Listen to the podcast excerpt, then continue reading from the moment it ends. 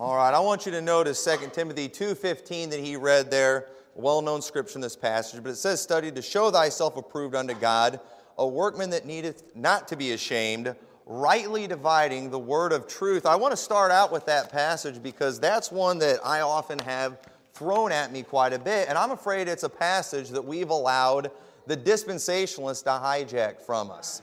And one of the things I, um, you know, I'm going to tell a little bit of my story on how I came around this subject. I, at one time, was your typical uh, pre trib, pro true Baptist. And I, I followed all those things. I, I read all the Left Behind books. I had all kinds of uh, other books. I have Tim LaHaye's Charting the End Times book. I had all those things. I read Clarence Larkin's Dispensational Truth a couple times. And so, you know, I knew what I was supposed to teach on these things, but the Lord used many things to uh, to change my mind on this. And um, but this this verse, 2 Timothy 2:15, of course, after I changed my mind, I, when I would start talking to people and showing them what the Bible says, they kept telling me, Brother Tommy, you're not rightly dividing the word of truth.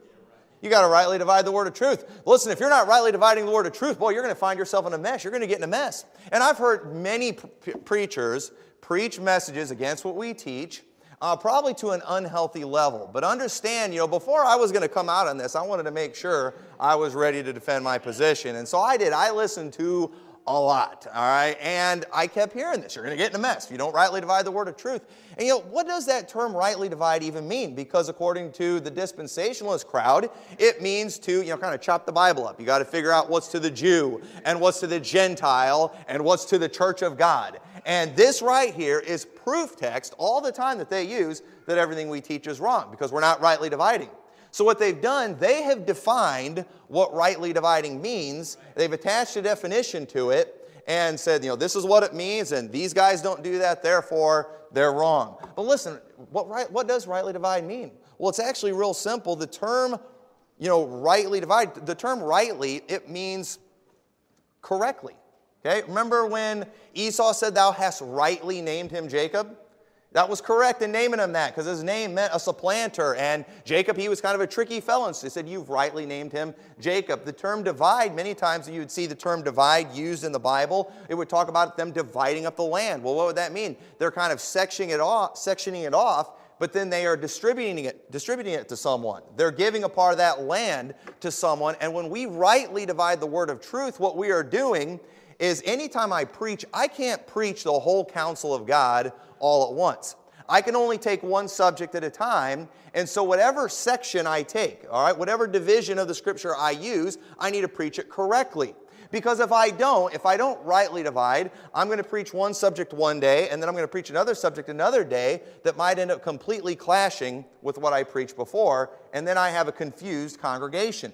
I've got people all messed up. They're going to start asking questions, and I'm going to be ashamed. And some examples of not rightly dividing is, you know, you have people that will teach things, you know, they'll teach things like, you know, justification is by the blood of Christ. I listened to a pastor one time, he preached on justification, it is on the blood of Christ. That is proof we're saved, the work that Jesus Christ did. But then he preached another message later saying that if you don't have works, you're not saved that we're basically preaching we're justified by works. And, and the one message he preached was great, but then the next one it was complete heresy. And I was like, okay, what side is this man on? Okay, that his messages were clashing with each other. And so, if the pre trib doctrine is something that I believe is not rightly divided, and I'm going to show you why, and I mean rightly divided in the correct term.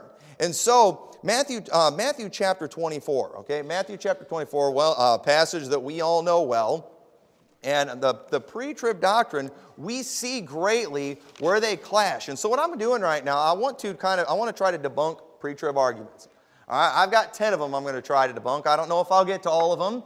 That's not, I'm not going to hit all the arguments they've got, but what I'm trying to do right now, I want to show you kind of how these things were debunked to me in the order that they were debunked. Because when, before I changed on this, Matthew 24 just messed me up. I just, I never felt honest about how he preached it. And coincidentally, right after I started our church, I w- we were kind of uh, getting ready to have our charter service, and I was teaching people on our statement of faith.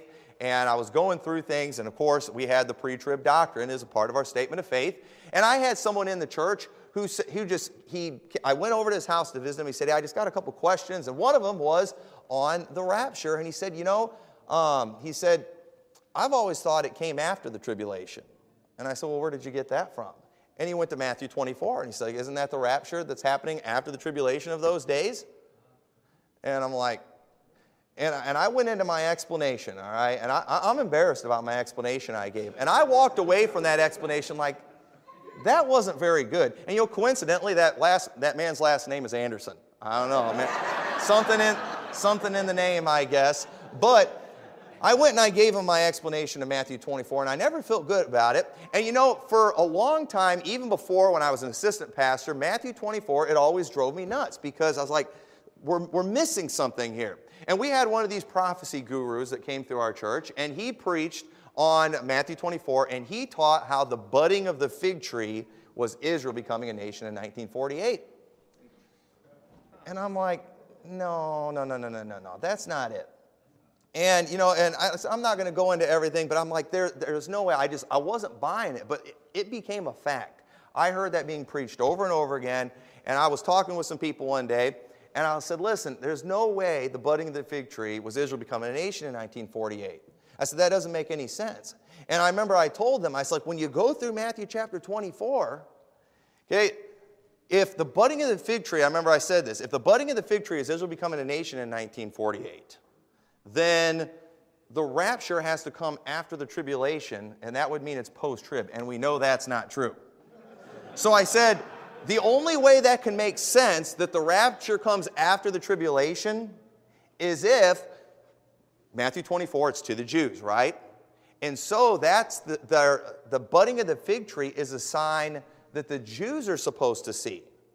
And so the sign that they're going to see is us getting raptured out. And then the 144,000 are going to get saved. Now, isn't that stupid? All right, now let me tell you, everybody I talked to thought it was stupid too.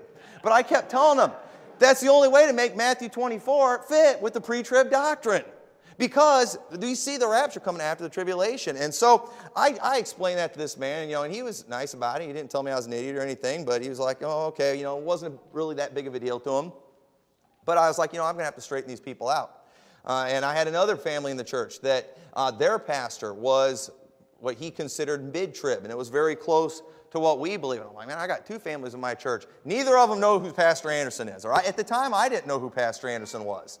And so I'm talking to other pastors and I'm asking, hey, how do we explain Matthew 24? Because this, this isn't lining up. And then I would get the classic. If you've been listening to Steven Anderson, and I'm, who, who's Steven Anderson?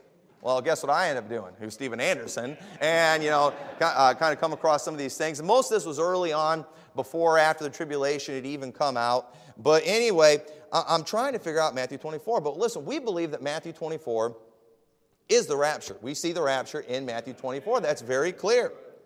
And one of their main arguments they use is that Matthew 24 is not the rapture. But we do, we believe it, and I believe that the After the Tribulation documentary, it has forced Baptists into admitting that angels do in fact gather the elect after the sun and moon are darkened, which is the sixth seal. That it happens after the tribulation of those days. And this has forced many mainstream Baptists to a position that I'm here today to tell you they never had and that is that Matthew 24 is not the rapture. All my life, I was taught Matthew 24 had the rapture in there. I mean, where do you think the term left behind came from? Two in the field, one taken, another left. Okay? I mean, that has always been used. I have heard that all my life from all kinds of different Baptists that Matthew 24 is the rapture, but now these same ones are saying, nope, that's not the rapture. Nope, that's Armageddon. You know, that's Jesus' second coming. You know, that's not, that is not our rapture. But they have always taught that. And this is a new thing. Now, maybe some of the hardcore dispensationalists, they might have been teaching that a long time ago that it wasn't the rapture, but the mainstream Baptists have been. And I know that for a fact. And so it has been taught. And if Matthew 24 is not the rapture, then that absolutely destroys one of the main doctrines that the pre-trib rapture teaches, and that's the doctrine of imminency. Because, you know, in, in, fact, in Tim LaHaye's charting the end times, one of the things he has in there is that the pre-trib rapture is the only view that preserves imminency. That's one of the reasons we know it's pre trib, because we know the return of Christ is imminent. The Bible teaches imminency. I mean, it's all over the Bible. How many times you all see, you know, how many times is the word imminency in the Bible? It's all over, right? Uh, it's, it's everywhere. And so we know that it's imminent, therefore, it has to be pre trib. But here's the thing it's not. The Bible doesn't teach that it's imminent. But it is just a fact in most people's mind that it does. And so, you know, what is the main verse that everyone uses to teach that the rapture is imminent? Matthew 24, 36. But of that day and that hour knoweth no man, no not the angels of heaven, but my Father only. Verse 42. Watch ye therefore, for ye know not what hour your Lord doth come. Therefore be ye also ready, for in such an hour as ye think not, the Son of Man cometh. I just read a thing the other day, you know, trying to defend the pre trib rapture. And this preacher in one passage, he taught how Matthew 24 is not the rapture. It is not the rapture of the church, as they like to call it. And then in another chapter, he had a chapter on imminency. And he, guess what verse he used? He used Matthew 24, verse 36, and verses uh, 42 and 44. He used all of those. So it's like Matthew 24 is not the rapture until they're talking about imminency, then it is the rapture. That, my friends, is a classic example of what happens when you do not rightly divide the word of truth. Okay? I mean, when they'll, they'll preach that sermon, that's not the rapture, that's not the rapture. But then the next day, Okay, when everybody's forgot about their message they preached before because it was so boring and so confusing, they get up and they preach on imminency, and everybody's supposed to have forgotten that no, we already told you Matthew 24 is not the rapture. But they all do it. It is in their writings. I have these things sitting on my desk. They are teaching that, and it is a clash because they are not rightly dividing the word of truth. First, and they say, well, you know, those aren't the only verses that teach imminency. It's all over the Bible. It's everywhere. Thousands of verses. All right, you know, it's everywhere. For, for example, all right, well, what are some of those verses? Well, 1 Thessalonians 5 2, for yourself know perfectly that the day of the Lord so cometh as a thief in the night. He's coming as a thief in the night. That means it's unexpected. It means it could happen at any moment. It means it's imminent. 1 Thessalonians 5 2 proves that. 2 Peter 3 10, but the day, day of the Lord will come as a thief in the night, in which the heavens shall pass away with a great noise, and the elements shall melt with fervent heat. The earth also the works therein shall be burned up. He's coming as a thief in the night. And when you really start pressing, it is, it's like the closer, it's thief in the night, thief in the night. You know, don't, don't tell me anything different. He's coming as a thief in the night. Imminency, imminency. And they'll say these words, and listen, saying those things, repeating thief in the night, no man knoweth the day or the hour. It'll get a lot of amens in a pre-trib prophecy conference. It'll get people fired up, but nobody ever does what they should do and stop and think for a second and say, wait, wait a minute. There is a verse in Acts chapter 2, verse 20. It says, The sun shall be turned to darkness and the moon into blood before that great and notable day of the Lord come. That's very clear.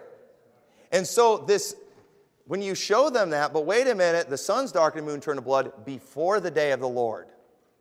And the day of the sun's dark and moon turn to blood after the tribulation. Well, the day of the Lord is not the rapture. But you just told me imminency, is, and they all do that. They use the thief in the night argument as proof of imminency. But then these same people will tell you Matthew 24 is not the rapture, and the day of the Lord is not the rapture. And you all know it. You've heard me talk to some of these Ruckmanites that say the day of the Lord is not the rapture. And but then some of these same people will use the argument that it's imminent, and they'll use the thief in the night term. And so that's not fair. And listen, if Matthew 24 is not the rapture, if the day of the Lord is not the rapture, then you've just lost almost all of your imminency verses that you have. I've just took most of them away. And when you talk to a pre-tribber on this, if they don't walk away from you after this point, the conversation usually starts to get real childish. And some of y'all know this because you've had these conversations a thousand times, all right? Listen, I'm not preaching to you today. I'm not, I'm preaching to people out there, all right? The ones who wanted to come but were afraid to and are watching online, all right? Eh, but you know, understand that. But listen, they, things start getting real childish. They quit quoting Bible and they start quoting slogans that get everybody running the aisles in the pre-trib conference. You know, the classic, you know, you're looking for the Antichrist, I'm looking for Jesus Christ. You know, you're looking for the undertaker, I'm looking for the upper taker. You know, you know, you can stay behind if you want to, but I'm going to heaven to be with Jesus. You know, while you're down here fighting in the tribulation, I'm going to be up there eating biscuits and gravy and steak at the marriage supper of the Lamb. Hey, man. You know, that case closed, man. And they just, you know, they just destroyed, you destroyed my argument with that. You know, I don't know what to say about that. But you get these things. I, I, I've heard all these things over and over again. And it's like, you know, and then it's like, hey, wait, buddy, time out. Those are slogans, all right? Let's use some scripture here. Hey, well, Jesus told us to watch. Jesus told us to watch for his coming. That means it could come at any time. But you know what? They won't quote the scriptures about watching because where are most of them? Matthew 24.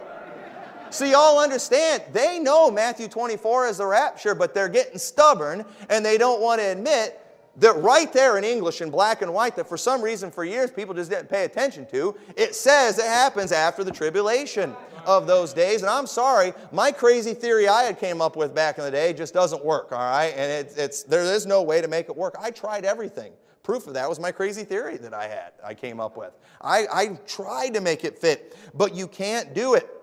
And so, yeah, most of those verses about watching, they come from the Olivet Discourse, which is not supposed to have anything to do with us. And so they try to make the argument that the, you know, to command a watch means it could happen at any time, but actually it means the opposite of that. Because if the rapture is an event that has no signs, we're just walking along one day, boom, we disappear in the twinkling of an eye, you know, wouldn't it mean it's going to come so fast we're not going to see it coming? So what are we watching for? You know, we're, we're supposed to be watching for something because God wants us to know when it's about to happen. So, all those verses that pre tribbers used to use, and even still do, about us watching, you know, those, those actually are for us. Those are ones that we're supposed to be paying attention to. But Jesus, he does, he does, he wants us to watch, but he doesn't want us to watch for nothing. He has told us about some things that we need to watch for so we will know when he's about to return. And he told us to watch because he knew there were going to be things to watch for. And he didn't want us to just, he didn't want us to miss them because I believe it's possible for a Christian to be asleep and not see things coming and not be ready. Revelation chapter 3, verse 3 says, Remember therefore how thou hast received and heard and hold fast and repent. If therefore thou shalt not watch, I will come on thee as a thief, and thou shalt know what hour I will come upon thee. Well, if we don't watch, he's going to come on as a thief, right? So if we do watch, doesn't that mean he won't come on us as a thief? Amen. And doesn't that line up with what Paul said, ye brethren are not in darkness, that that day should overtake you as a thief? So understand that, you know, the thief and the night thing, and we don't have time to go through all the scriptures on it, but it's very clearly, it talks about he's coming on them as a thief in the night. All right? It's all about them. Sudden destruction is going to come on them, not on us. We're going to see it coming. We're going to be ready for it. And you know, Jesus, he didn't say that we would never know the day or the hour. I don't know the day or the hour now. Okay? We always get accused of setting dates, all right? And you know, one of the things that happens when you take this position, it's just part of the territory, is whenever you talk to people and they start losing the arguments, one of the things they all do, their go-to every time, is a Pastor Anderson rumor. Every time. And you know, you know he sets dates for the rapture? I still haven't found out what date that was. You know, you remember when that was? I don't ever remember it. You know, I'm supposedly the one that just watches all the stuff and follows everything, but I don't remember that. But these people know for a fact he set the date for the rapture one time. It's like, you know, anything to get you off the subject.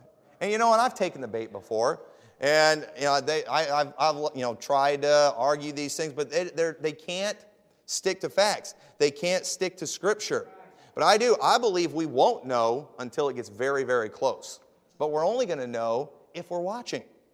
And so, Jesus, the fact he told us to watch tells us there's going to be some things to watch for. Not there's nothing to watch for, it's just going to happen. I don't think God just wants us sitting out there looking at the sky every day, just waiting.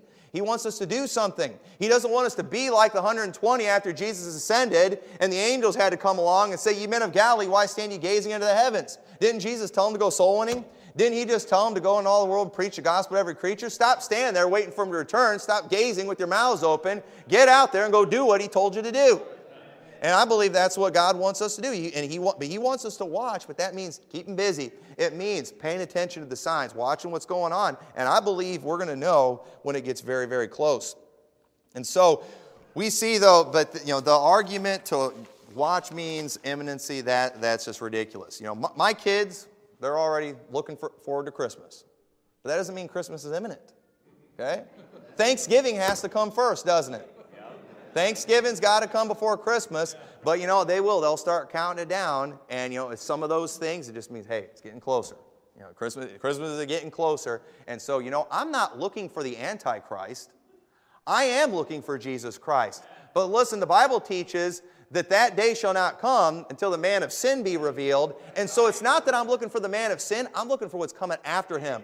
So you know what? I'm going to get a little excited when he's revealed. Because I'm not, not because I'm looking for him, I'm looking for what's after him. I'm looking for what's coming next. And so understand that these arguments they're using, they, they just don't work. You know, and then they'll say, well, the apostles, they all believed in the imminent return of Christ. They all taught imminency. They believed he could come in their day. But that's just foolish. Turn over to John chapter 21. They, they always use John, they try to use John as proof, or uh, not John, Peter. I, I have them tell me that all the time, and I, I always tell them, tell me that verse.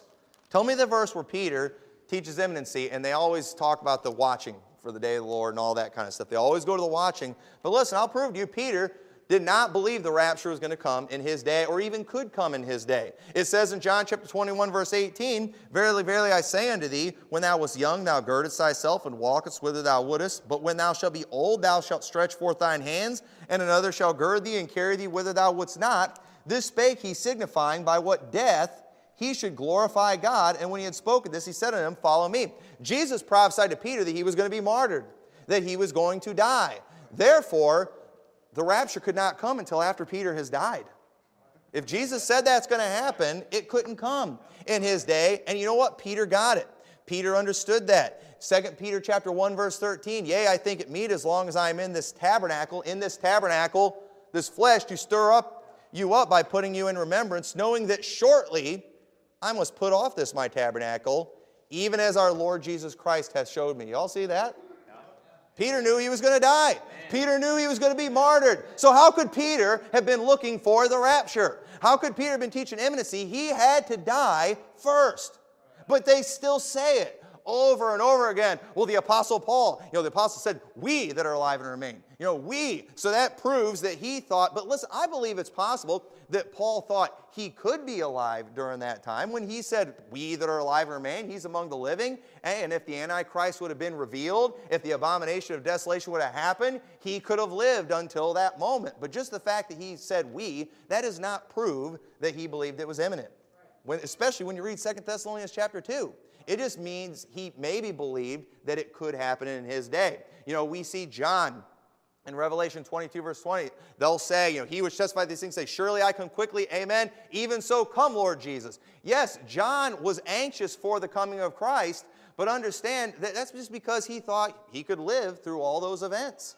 So, you know, maybe, yeah, you can make the argument that the end times events could, the, the apostles may have thought they could begin in their day, but you can't make an honest argument that says they believed it was going to happen in their day or that the rapture was imminent.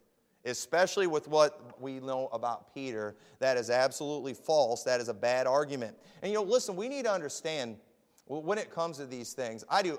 I, I, there's many pre-trib people I believe are good people. I love them. They are not my enemies. But listen, there is a segment of them out there that are just very dishonest people. And we need to be careful not to get too caught up in their conversations because we need to be able to keep it honest. And they're not going to do it. And I'm, I'm telling you right now, I believe it's time for us to just tell these dispensational salvation, three gospel ding dongs to just let them be accursed and just forget them. Just forget them. And you know what? Let's stick to the honest crowd. There's good people out there that want to know the truth, people that aren't all caught up into the politics, and those are the people that we're trying to reach. Let the Ruckmanites have those other people, all right? We don't need them. They're, uh, they're a mess. They need to get saved, is what they need to get. And some of them, I think, they're, I think they've crossed the line. I really do. So we need to understand. And so that, that, that argument, Matthew 24 is not the rapture. It just, it fails. And so, especially when they teach it's not the rapture and they teach an imminent rapture, it doesn't work. It clashes. Classic example of not rightly dividing the word of truth. So the second argument I want to look at is that the church has to leave before the Antichrist shows up because the church would never fall for the Antichrist. Now, listen, I heard Sam Gipp say this. He preached this, Matthew 24 in context. You can go listen to his message. And he was, he was using Matthew 24, because Jesus talked about false Christs that were going to come, and if they say, Lo, here is Christ, or there, you know, believe it not. And he's like, you know, what Christian is going to think that Jesus is out in the desert somewhere, or Jesus there somewhere? You know, no Christian is going to believe that, but you know, the Jews would. Well, I'm here today to tell you that I think a lot of people would fall for it. Second Thessalonians chapter 2 verse 1 says, "Now we beseech you brethren by the coming of our Lord Jesus Christ and by our gathering together unto him, that ye be not soon shaken in mind or be troubled neither by spirit nor by word nor by letter as from us, as that the day of Christ is at hand. Let no man deceive you by any means, for that day shall not come except there come a falling away first, and that man of sin be revealed, the son of perdition. The Bible clearly teaches that before the gathering, all right, it uses the word gathering, which is the same term Matthew 24 uses, by the way. It teaches that there is going to be a falling away first. And so people like, no, Christians would never fall for the Antichrist. You know, Christians would never take the mark. Now, listen, I don't believe a saved person can take the mark or ever would take the mark, all right? And that's, that's another subject for another day. But I do believe a vast majority of church members will. I absolutely believe that. And listen, there was a time when I believe there was a lot of saved people in a lot of different denominations. But let me ask you, those of you who go soul winning, when was the last time you talked to a Methodist and he gave you the right answers when talking about salvation? You, you don't hear it anymore. I mean, you, can, I, you talk to Baptists all the time that don't give the right answers when it comes to salvation. So, what makes us think most of these people sitting in churches today are saved? And if they're not saved, what's going to stop them from taking the mark? You know, what's the, what, if, if these people are sitting in church with Bibles in their laps and they don't even understand how to get saved, what makes us think that they won't fall for the Antichrist? That's just a bad argument. And so I do, you know, I believe proof that, that people would do this, uh, Christian, not Christians, but church members, I guess we should say, would do this, is all the false doctrine being taught in churches. No, no, nobody would ever fall the, for the Antichrist. But listen, a while back, you just said, you know, Christians would be accepting queers in their church one of these days. Nobody would believe that. But are we not living that today? You know, you might say that Baptists would never take the mark, but you know what? They're letting preachers come in and preach that there are three gospels. I mean, listen, I see how some people get away with things, how some things are deceptive. But when you have a verse in the Bible that says, if any preach any other gospel, let him be accursed, and then it repeats it again, I mean, it's real clear. It's so clear, and yet people miss it. It go right over their head. I mean, it's, it's, as, it's as clear as all get out, and people don't see it. You know, you might say they never take the mark, but they don't have a problem with Sam Gipp coming in and saying Jesus isn't his Messiah. He's not your Messiah. He wasn't supposed to be named Jesus. Nobody's going to call him Jesus in the millennium. They're going to call him Emmanuel. That can go on. He can preach that in a Baptist church, in a Bible college. He can get up on a whiteboard and write out the three different gospels, say they're different gospels, saying basically, he never will come out and say this out loud that Jesus and Paul preach a different gospel. I mean, to, be, to say that in a Bible college and not get thrown out, why wouldn't I believe Christians would take the mark or church members would take the mark? I absolutely believe it. I absolutely do believe that many people sitting in churches today, if some guy's out in a desert and says that, he, that he's, the, or the, he's the Messiah, that people would believe it. I absolutely believe that. I believe we're right smack dab in the middle of the falling away. I think it's going on right now. And it is, it, I, I could see it happening. There was a time when it would be hard to believe, but I believe it is here. And so, you know, you can never lose your salvation, but I'm here today to tell you a vast majority of people who are, who are calling themselves Christians today are not saved. So that's a terrible argument that Christians would never fall for those things. All right? Believers wouldn't, but church members would. Many people sitting in Baptist churches today absolutely would, and we're seeing proof of that. So the third argument I want to look at, and this is one y'all have heard a million times, and listen, I, am preaching to the choir right here in this one, but you know what? I got to do it for those out there, and that is we're not appointed unto wrath. We're not appointed unto wrath.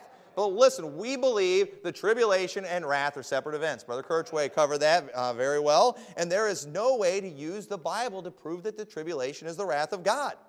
We believe the wrath of God begins on the day of the Lord, immediately after we are taken out. Okay, and, and turn over to Revelation chapter 6. Now, listen, I, I have, t- I have talked to many preachers, and they are, they're admitting, yeah, Matthew 24, that's not the rapture. It is not the rapture. They will admit, You know, the day of the Lord, it comes after the sun is darkened and moon turned to blood. But what they all do, they all go to Revelation 6 and they use verse 17. Not, we're not going to take time to read all of chapter 6. But after the sun is darkened and the moon is turned to blood and they're hiding in the caves and crying out to the mountains and rocks, fall on us, hide us from the face of the Lamb. Okay? And it's interesting too. Hide us from the face of the Lamb. How do they know who's doing it? Well, it's because, behold, he cometh with clouds, and, and every eye shall see him. All right? It's not the secret rapture like they're teaching. They know who's pouring wrath out on them. But when it's verse 17, when it says, For the great day of his wrath is come, and who shall be able to stand? Now, I have I've talked to many preachers, and they've said that proves all of chapter 6 is, in fact, uh, wrath of God. But first of all, you know what? that's stupid if you just read it, all right? Just an understanding of the English language will show you that that's ridiculous. But you know what? i will give you that, okay? Or I will give you that it is not clear, all right? It's not it's clear enough for us, it's not clear enough for them, okay? But listen, I, Isaiah chapter 13 verse 9, I'm going to read just a few verses real quick, okay? We believe that wrath begins at the day of the Lord. And where do we get that from? Isaiah 13, 9 says, Behold, the day of the Lord cometh cruel, both with wrath and fierce anger. What's coming with the day of the Lord? Wrath and fierce anger. To lay the land desolate and shall destroy the sinners thereof out of it. Okay? It says coming with, not coming before. It doesn't say wrath comes before, it comes with. Isaiah 13, 13, therefore I will shake the heavens, and the earth shall remove out of her place in the wrath of the Lord of hosts, and in the day of his fierce anger. Zephaniah 1:14 The great day of the Lord is near it is near and hasteth greatly even the voice of the day of the Lord the mighty man shall cry there bitterly we saw that in Revelation 6 uh, and the day is a day of wrath, a day of trouble and distress, a day of wasteness and desolation, a day of darkness and gloominess, a day of clouds and thick darkness. There is no doubt that the day of the Lord is the time when his wrath comes. And the day of the Lord comes after the sixth seal, doesn't it? Why? The sun shall be turned to darkness and moon to blood before the day of the that great and terrible day of the Lord comes. So listen, there's no way you there is no way to prove that tribulation and wrath are the same thing. God's wrath does not come until the day of the Lord. And they use the argument we can't be here for the tribulation because we have not been appointed unto wrath. But show me where tribulation is the wrath of God. I can I can show you all over the Bible where the wrath comes at the day of the Lord and the sun is turned to darkness and moon to blood before that happens. That is the sixth seal. That is what happens after the tribulation of those days. So listen, there is no way, there is absolutely no way, and that is the only way. They try to say that verse in chapter 6, it proves it's all wrath, but that is a ridiculous argument, and I just proved it to you. I wish I had a microphone to drop, all right? But they don't want me doing that. So, you know, God's wrath, it clearly does not come until after the mark of the beast is implemented, all right? And it's important to, you know, for those who may be listening, you need to actually study Pastor Anderson's timeline uh, about how Revelation is divided up, about the uh, vials and the trumpets, and I believe Pastor Tomlinson is going to be preaching on that. I'm not, I'm not going to go into those things, but Revelation chapter 14 in verse 9, it says, And the third angel followed them, saying with a loud voice, If any man worship the beast in his image and receive his mark in his forehead or in his hand, the same shall drink of the wine of the wrath of God, which is poured out without mixture into the cup of his indignation. And he shall be tormented with fire and brimstone in the presence of the holy angels and in the presence of the Lamb. And the smoke of their torment ascendeth up forever and ever. And they have no rest day nor night who worship the beast in his image, and whoso receiveth the mark of his name. Here is the patience of the saints. Here are they that keep the commandments of God and the faith of Jesus. And I heard a voice from heaven saying unto me, Right, blessed are the dead which die in the Lord from henceforth. Yea, saith the Spirit, that they may rest from their labors, and their works do follow them. Notice a couple things in this. At first, it says, if you take the mark, you will experience the wrath, which means it hasn't happened yet. Okay, if part of the judgment of taking the mark is you will experience the wrath of God, then that means it has not been poured out yet. So, how can they say that the wrath of God uh, you know, is something, you know, we've not been appointed to wrath. The main argument, you know, we got to be out of here before the tribulation because we're out of here before God pours his wrath out. And I agree with that. We are out of here before God pours his wrath out. But we see right here that when they're implementing the mark of the beast, God has not poured his wrath out yet. Right. So where do you get that? Where do you get that? There is no, there is no argument. And so, uh, real quickly, I want to show you also this too, because this is something people don't talk about. And this, I, have preached whole messages on this before. I'm going to try to give you a quick version of this. But notice also that term patience of the saints says, here is the patience of the saints. Like it's something that's been talked about, like it's something that we should know about. Hey, here is the patience of the saints. These people who are not taking the mark, those who are being killed for their faith, here is the patience of the saints. Well, what is that? Well, you know, the dispensationalists will scream that's not for us because, you know, that, that's, you know, that's something that's for, you know, the Jews. That's not for us. But you know what Romans 5 3 says? And not only so, but we glory in tribulation, also knowing that tribulation worketh patience. Y'all see where tribulation and patience kind of go along there? Tribulation worketh patience. We heard Brother Kirchway talk about how, you know, tribulation, persecution, it's one of the best things that ever happens to believers and to churches. It's the one thing that gets them fired up. And it's the one thing that gets them, gets them going. James 1 3 says, Knowing this, that the trying of your faith worketh patience, but let patience have her perfect work, that may be perfect and entire, wanting nothing. We ought to want to be, have patience. We ought to want to be improved. We ought to want to be better. Luke 21 16, and you shall be betrayed both by parents and brethren and kinsfolk and friends, and some of you shall they cause to be put to death, and ye shall be hated of all men for my name's sake, but there shall not an hair of your head perish. In your patience, possess ye your souls. And when ye shall see Jerusalem compassed with armies, then know that the desolation thereof is nigh. Talking about the persecution in your patience. Possess ye your souls. Okay, Revelation 3:10, because thou hast kept the word of my patience. I will also keep thee from the hour of temptation, which shall come upon all the world to try them that dwell on the earth. Behold, I come quickly. Hold fast which thou hast, that no man take thy crown. Revelation 13, 7, it was given unto him to make war with the saints and to overcome them, and power was given over all kindreds and tongues and nations, and all that dwell upon the earth shall worship him, whose names are not written in the book of life lamb, of the Lamb slain from the foundation of the world. If any man have an ear to hear, or have an ear, let him hear. He that leadeth into captivity shall go into captivity. He that killeth with the sword must be killed with the sword. Here is the patience and the faith of the saints. So we see this patience of the saints thing. That is something that is us going through tribulation. It's working patience. It's having a work in our life. It's causing us to do something. And so, listen, let's not fear tribulation. Let's embrace it. Let's do what the Bible says. The Bible says, leap for joy when we're persecuted. You know what? Let it do a work in your lives. Let it purge us so when Jesus Christ returns, he will find us faithful. And nothing brings the people of God to life more than some good old fashioned persecution. Nothing does it more than that. And so, if we really believe in eternal rewards, shouldn't we feel privileged to live in a time where the greatest persecution of all time is going to take place? Because it was going to produce the greatest Christians and it's going to produce the greatest rewards. You know, we do. We listen to all those stories all our life about Daniel and Shadrach, Meshach, and Abednego stand alone, and you know, we like to think we do that too. But what do we do? We all run from the thought of tribulation.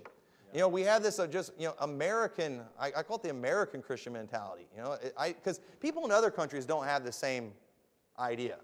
People in other countries, they seem to under, they understand persecution. They understand tribulation. But in America, we've been so blessed in this country. God's been so good to us that we've just gotten really spoiled. And we just can't stand the thought. You know, Brother Kirchway is talking about moving. Move, are you serious? You mean I might have to lose my house? You mean I might have to leave behind one of my cars? You know, are you serious? Well, that's, you know, God wouldn't appoint us to wrath like that and make us lose our possessions. Are you serious? Hey, if, you know, if we go through things like that, you know, separating father and brother, why, you know, why would God do that to us? But, you know, Bible says, you know, he that loveth father and mother more than me is not worthy of me. And so, listen, we ought to be excited about this. So we go through some tribulation for a little while, but the rewards are eternal. You live a life of ease, you live a life of prosperity on this earth. What are your eternal rewards for that? So you want to enjoy 50 or 60, 70 years down here, or do you want to enjoy eternity? Do you want to have part in that millennial reign of Christ and do great things and have a great position? We ought to want to be that generation that goes through the tribulation. We, I mean, Paul, I mean, John, he wanted to see the return of Christ, didn't he? And you know what? That tells me if he saw the tribulation, if he saw all those things, and he says, Even so, come, Lord Jesus, it tells me he wasn't afraid of the tribulation. Listen, you know, he wasn't like, oh, you know, after seeing those tribulations, he didn't do like Hezekiah and say, you know, I'm glad it didn't come in my day. You know, it's not going to come in my day. You know, even so, Lord, you know, wait until the next generation because I don't want to go through that tribulation. No, bring it. You know, go ahead and come. I'm ready for it. And that ought to be our attitude. You might think, I can't handle it. I don't know if I can handle, you know, I don't know if I can handle the temptation. I don't know if I can handle the persecution. But listen, 1 Corinthians 10 11 says, Now all these things happen unto them for ensamples, and they are written for our admonition, upon whom the ends of the world are come.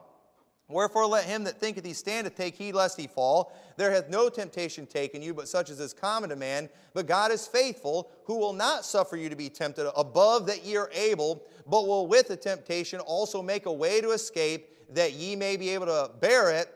Wherefore, my beloved brethren, flee from idolatry. I think it's interesting to mention that too, because one of the things, take the mark and worship the image of the beast, right? And the Bible says that God will make a way of escape. So does that mean I won't have to make that choice? Well, I also believe it says He'll help you so to be able to bear it.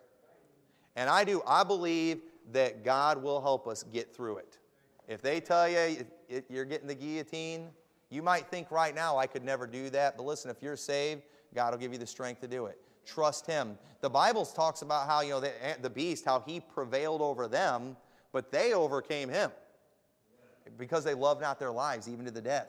And we see too, it also talks about they overcame him by the blood of the Lamb. So, yes, we will overcome, we will defeat him, but how do we do it? We do it through Jesus Christ. Okay? So, listen, if I get my head cut off, I'm not going to brag about how brave I was when I get to heaven. Listen, I'm scared to death of pain. All right, I don't even, I don't like, I don't like any type of pain. I'm terrified of surgeries. I had one little surgery where they did one of these tiny little incisions. I was scared to death of that. All right, you think I want my head cut off? Absolutely not. Listen, if I'm able to do that, it's because God gave me the strength to do it. He's going to get all the credit. I'll have nothing to boast of for that. And so, once again, when you show them these things, it, it starts to get childish again. The slogans come Jesus isn't a wife beater.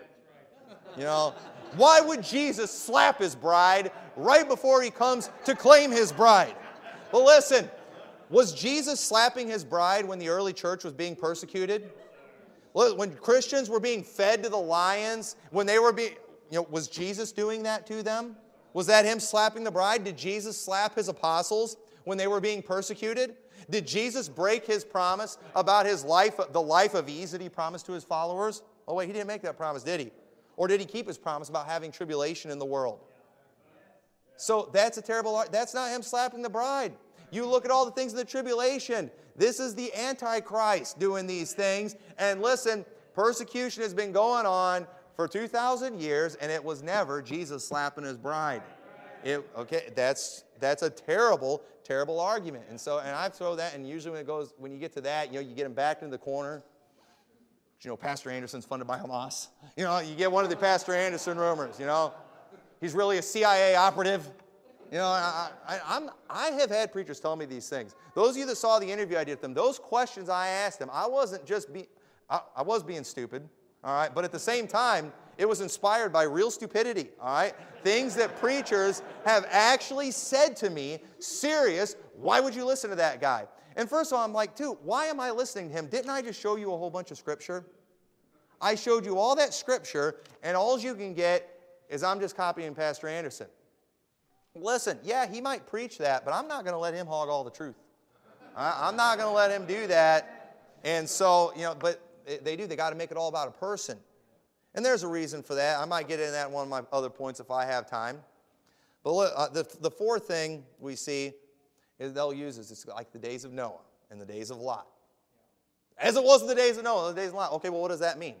What does as in the days of Noah and Lot? Well, it means it was a surprise, is what they tell us. You know, and if the tribulation comes first, nobody's going to be surprised. But what about the days of Noah and Lot? You know, I, I won't have to be here any, you know, for any of the tribulation no more than Noah had to tread water. I've heard that one used many times. Many times I've heard that one. You know, but what I heard somebody say too, no, when notice that Noah, he went into the ark before the rain started. When the floods came, he was on top of the water. We will be above the tribulation in heaven and then he came out of the ark after the water went down. You know, just stupid arguments like that. I was like, are you serious? Because it does say, as in the days of Noah. Well, what does that mean as in the days of Noah? Well, turn, uh, Luke chapter 17, verse 26, as it was in the days of Noah, so shall it also be in the days of the Son of Man. They did eat, they drank, they married wives, they were given in marriage until the day that Noah entered into the ark, and the flood came and destroyed them all. They take that verse there and say, look, everything's normal. Everybody's going on their merry way. Nothing's happening. And that's how it's going to be. It's going to be a normal day, then just one day, boom, we're gone. But no, that's not what that's saying right there. Let's keep reading. Likewise, also, it was in the days of Lot. They did eat, they drank, they bought, they sold, they planted, they builded. But this is what it means when it says, as in the days of Noah and as in the days of Lot. But the same day that Lot went out of Sodom, it rained fire and brimstone from heaven and destroyed them all. Even thus shall it be in the day when the Son of Man is revealed. What it means is in the days of Noah and Lot, it means as soon as God got his people out, judgment came. Immediately. That's what that means. And what these in the post-trib doctrine, is the only doctrine that teaches Jesus immediately pouring out his wrath after the rapture. What is your common pre-trib story? Your, your common left behind story? Rapture one day, and of course you have the chaos of, you know, every pilot was saved and all the planes are crashing, all the cars are crashing, you know, just billions of people gone. Even the Pope was gone in the left behind books. Even the Pope, but he was a radical Pope talking about just living by faith and stuff. So it was okay. They didn't want to offend the Catholics, I guess. But but then, you know, there's like this three and a half years that's not so bad. You know, the Antichrist comes along, does this fake peace deal, and all that stuff. But listen, that's not, once again, where, how are those things God immediately pouring out his wrath? We see that God immediately pours his wrath as soon as they come out, and it's clearly the wrath of God. And when you read the book of Revelation, we don't have time to look at all the references. What are they doing? They're blaspheming him. Why? Because they know who's doing it. They saw him come in the clouds too and they, they know who it is. And so that is, their Noah and Lot argument is just ridiculous. It's just them not looking at the scripture in context. It's them attaching a definition to something, to a term that is not biblical. And you're not allowed to do that. That's not fair. So the fifth argument, and I hear this one over and over again to the point I just want to beat my head against the wall, but all the great men believed in the pre trib rapture. All the great men. Listen, if you're ever preaching at a meeting and you're just kind of losing the crowd, one of the things you can always do, a good go to, I've learned this from all the camp meetings I've been to in my life. Just, you know, the crowd's kind of going to sleep, getting quiet, just, just start naming the great men. You know, Jack Hyles, you know, hey man, you know, Oliver B. Greene, you know, Lester Roloff, you know, Charles Haddon Spurgeon, uh, you know, you know they'll, they'll, they'll name off all these people, you know, Billy Sunday, Charles Finney, you know, they'll, they'll, and people just start going nuts. And they start saying all these names. And I will, I'll give all these people, I'll show all these scriptures, and then their go to is all the great men. And listen, I, am thankful for the great men. I'm not bashing any of these, you know, I, I, I would bash some of those guys I named, but a lot of them actually were great. I even believe some of them were great. And I believe we should, you know, we can honor them. I think we can learn from them. But, you know, one thing that we often forget that they taught us is that by their own admission, they weren't perfect. They were only men according to their own instructions, we should let the Bible be the final authority. They taught us that. And I don't believe it's wrong for us to agree with the great men when it comes to them being flawed. And, you know, I believe we should learn from their mistakes. But because preachers, they have, it's like they've invested so much time into covering their lies. Because, you know, the areas where they were wrong, it's like, I got to remain loyal to these people. These people would roll up in their grave. You're telling me I need to dig up Jack Hyles and Lester Roloff, and I need to tell them that they were wrong. These men who just poured themselves in Scripture, I got to tell them they were wrong. And little two by squirt, Tommy McMurtry, only 30 something years old, with a church of 50, figured out something that they couldn't figure out. Uh, that's what I hear. But listen, they like to bring up the dead men, their dead forefathers but you know, Matthew 22, verse 31 says, But as touching the resurrection of the dead, have you not read that which was spoken unto you by God, saying, I am the God of Abraham, the God of Isaac, the God of Jacob? God is not the God of the dead, but of the living. Listen, I believe those men are in heaven right now. Some of those ones I mentioned. I believe they're in heaven right now. And I believe they're now in agreement with the perfect Word of God. And so, you know what? I'll be loyal to those who are living not to the dead, flawed corpse that they want to be loyal to. And I'm telling you, this loyalty to the pre trib doctrine that they can't even defend, that they got to bring in all these weirdo Ruckmanites to defend for them because they don't know how to do it. They don't have any consistency at all. These people, their loyalty is to the dead. But God is not the God of the dead, but of the living. And so, listen, and I, am not going to go into all the scriptures on this. I need, I need to move on. But you know, it's easier to trust in a system of men than it is to trust in the Word of God itself. Why do you think so many people follow the Catholic Church? Look how big it is. I mean, look how gigantic it is. What an institution it is. And people, they wonder after that and they, they admire it and they are willing to follow it. But listen, when it comes to the Word of God, you know, the Bible says the just shall live by faith. We're supposed to believe what the Word of God says. And you know what? That's hard sometimes. I thank God that Pastor Anderson was, able, went and put himself out on a limb like he did and was preaching this when hardly anybody was preaching it. You know, I feel like I'm just kind of a bandwagon guy myself. I don't feel like I've really done much of it. I, I thank God he did that. Listen, that took a lot of faith. Uh, when the entire institution, when the entire independent Baptist denomination is coming down on him, saying all the things that they've said about him, you know, it'd be real easy to say, forget you people. I'm going to go start my own Andersonite denomination. Like they're already accusing him of doing anyway, might as well do it. But you know, it does, it actually takes faith to believe the Bible when everyone else is telling you something different. And they are, these people, they're loyal to institutions of men, and the Bible says, let God be true and every man a liar. Where does that teach loyalty to men right there? Let God be true and every man a liar. And we all agree with that except for when it comes to the great men in our lives. You know, when it comes to our pastors and our, our, our forefathers. But listen, we can't let them drag us into that great men argument because it's not an argument. You know, if we really believe let God be true and every man a liar, we're not even going to go into that. And so the sixth argument we'll look at real quickly the pre trib doctrine is old and the post trib doctrine is new. Okay? And you know, older proves what is true. But look, go to 2 Peter chapter 1. 2 Peter chapter 1, verse 16. And I refuse to even go into this argument with them because it's, this also is not an argument. 2 Peter 1.16 says, For we have not followed cunningly devised fables, and we have made known unto you the power and the coming of our Lord Jesus Christ, but were eyewitnesses of his majesty. We saw this with our own eyes.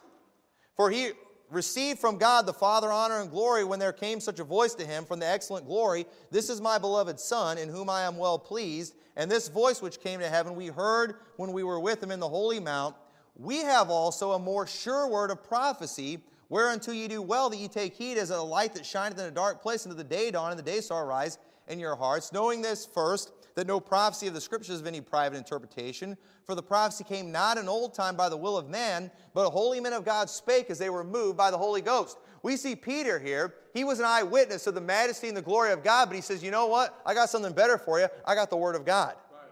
And so we do. We see the Word of God is what proves what's true, nothing else. And people always, you know, Sam Gipp at the Anti Anderson conference, you know, he did the big reveal of the Ephraim the Syrian writing, you know, from like the 300s.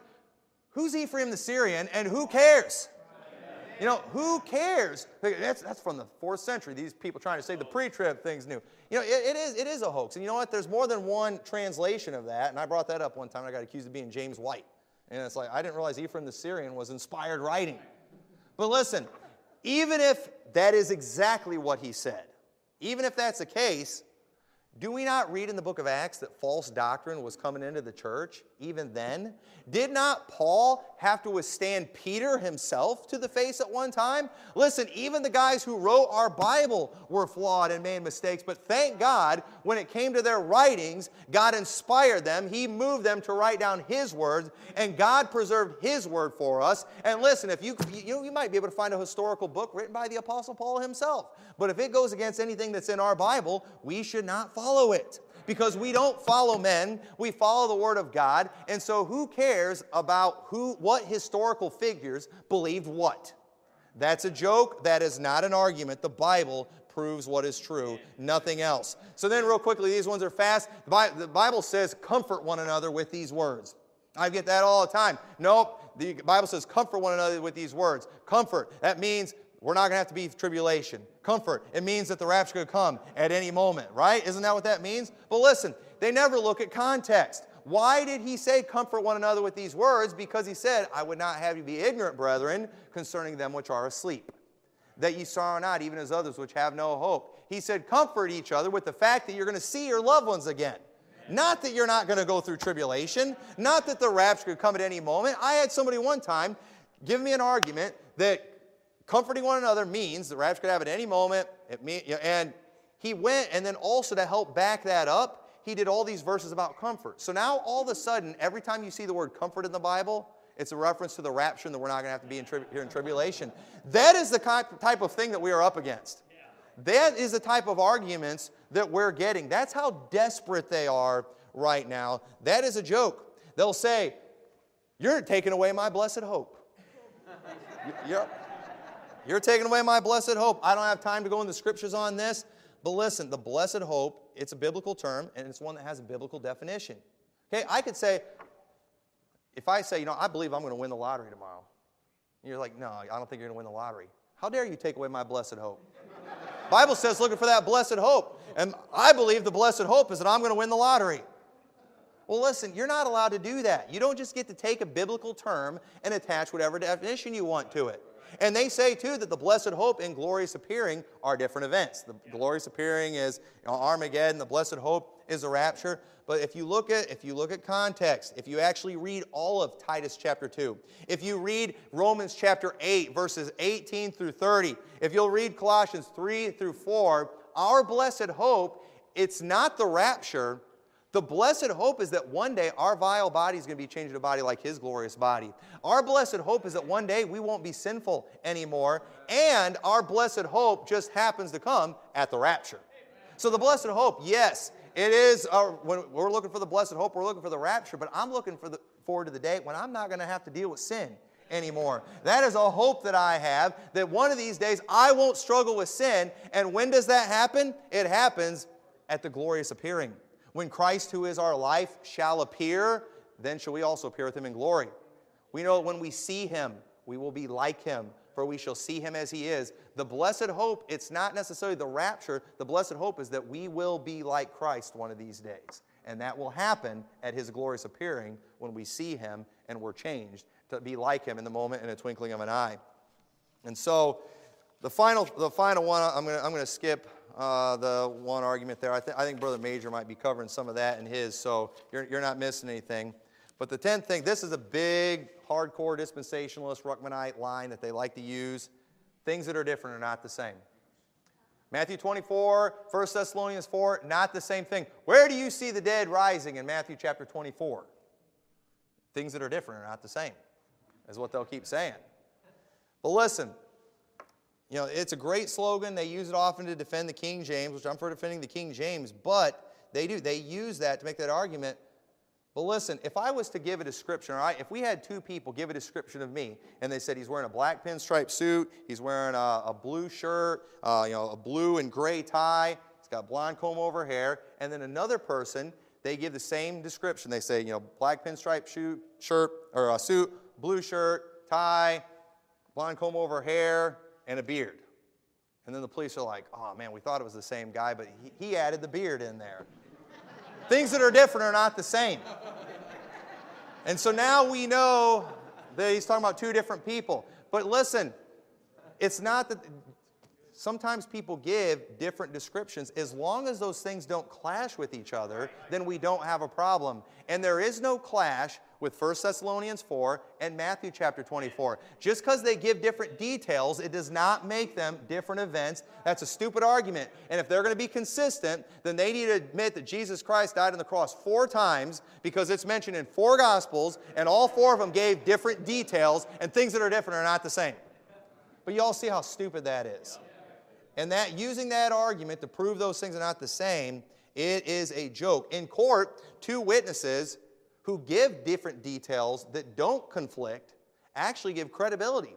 If they all gave the same description in the exact same order, then it's going to look rehearsed. It's going to look planned. But when they do, when they show different things and from different perspectives, the fact that they fit together, it proves the truth. And that's exactly what we see in all the in all the references to the rapture. And there's many of them in the Bible they all give different details, but none of them conflict with each other. If there was a conflict, then yeah, we would say things that are different are not the same. But it's not they're different. There, yes, there's different details, but there's no conflict. Therefore, you cannot use that to say that it is a different event. So, and that's exactly what they do with the three gospel thing. Well, when he mentions the everlasting gospel, they don't say anything about the death, burial, and resurrection of Jesus Christ, so it's a different gospel. No, it's not. Okay? The fact that it says gospel, all right, I mean, it, it's implied there, okay? We see multiple titles of the gospel. Paul called it my gospel, you know, the gospel of peace, the gospel of the grace of God. There's all kinds of names, and there's a lot of things that are involved in the gospel. And it's like if you don't name every single one of those things the same way every single time, they say it's a different gospel, and that's just a joke. There's only one gospel. And you know what? None of those things that are talked about in any reference to the gospel conflict with each other. So you can't say that they're different. That is a terrible, terrible argument. So listen, the reason this pre trib argument or doctrine has got to go it's because even though it might be innocent on the surface, listen, I was pre trib for a long time and I don't believe I was a bad person. I loved the Lord, I was sincere, you know, but I, I was just, I was wrong. I, I, you know, I was in error. And I thank God, God brought me out of it. But it, it is, it's something that's not a salvation issue, but like all false doctrines, it leads to another false doctrine.